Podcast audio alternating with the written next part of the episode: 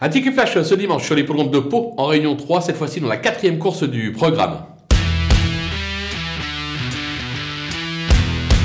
Le numéro 6, Atox, montre quelques moyens le matin à l'entraînement. Les Lenders euh, ne cessent de s'illustrer depuis le début euh, du meeting euh, palois, notamment avec leurs débutants. Je pense que d'entrée de jeu, le cheval est capable de réaliser un numéro et de s'imposer à Bellecote. On va donc le tenter gagnant et placé.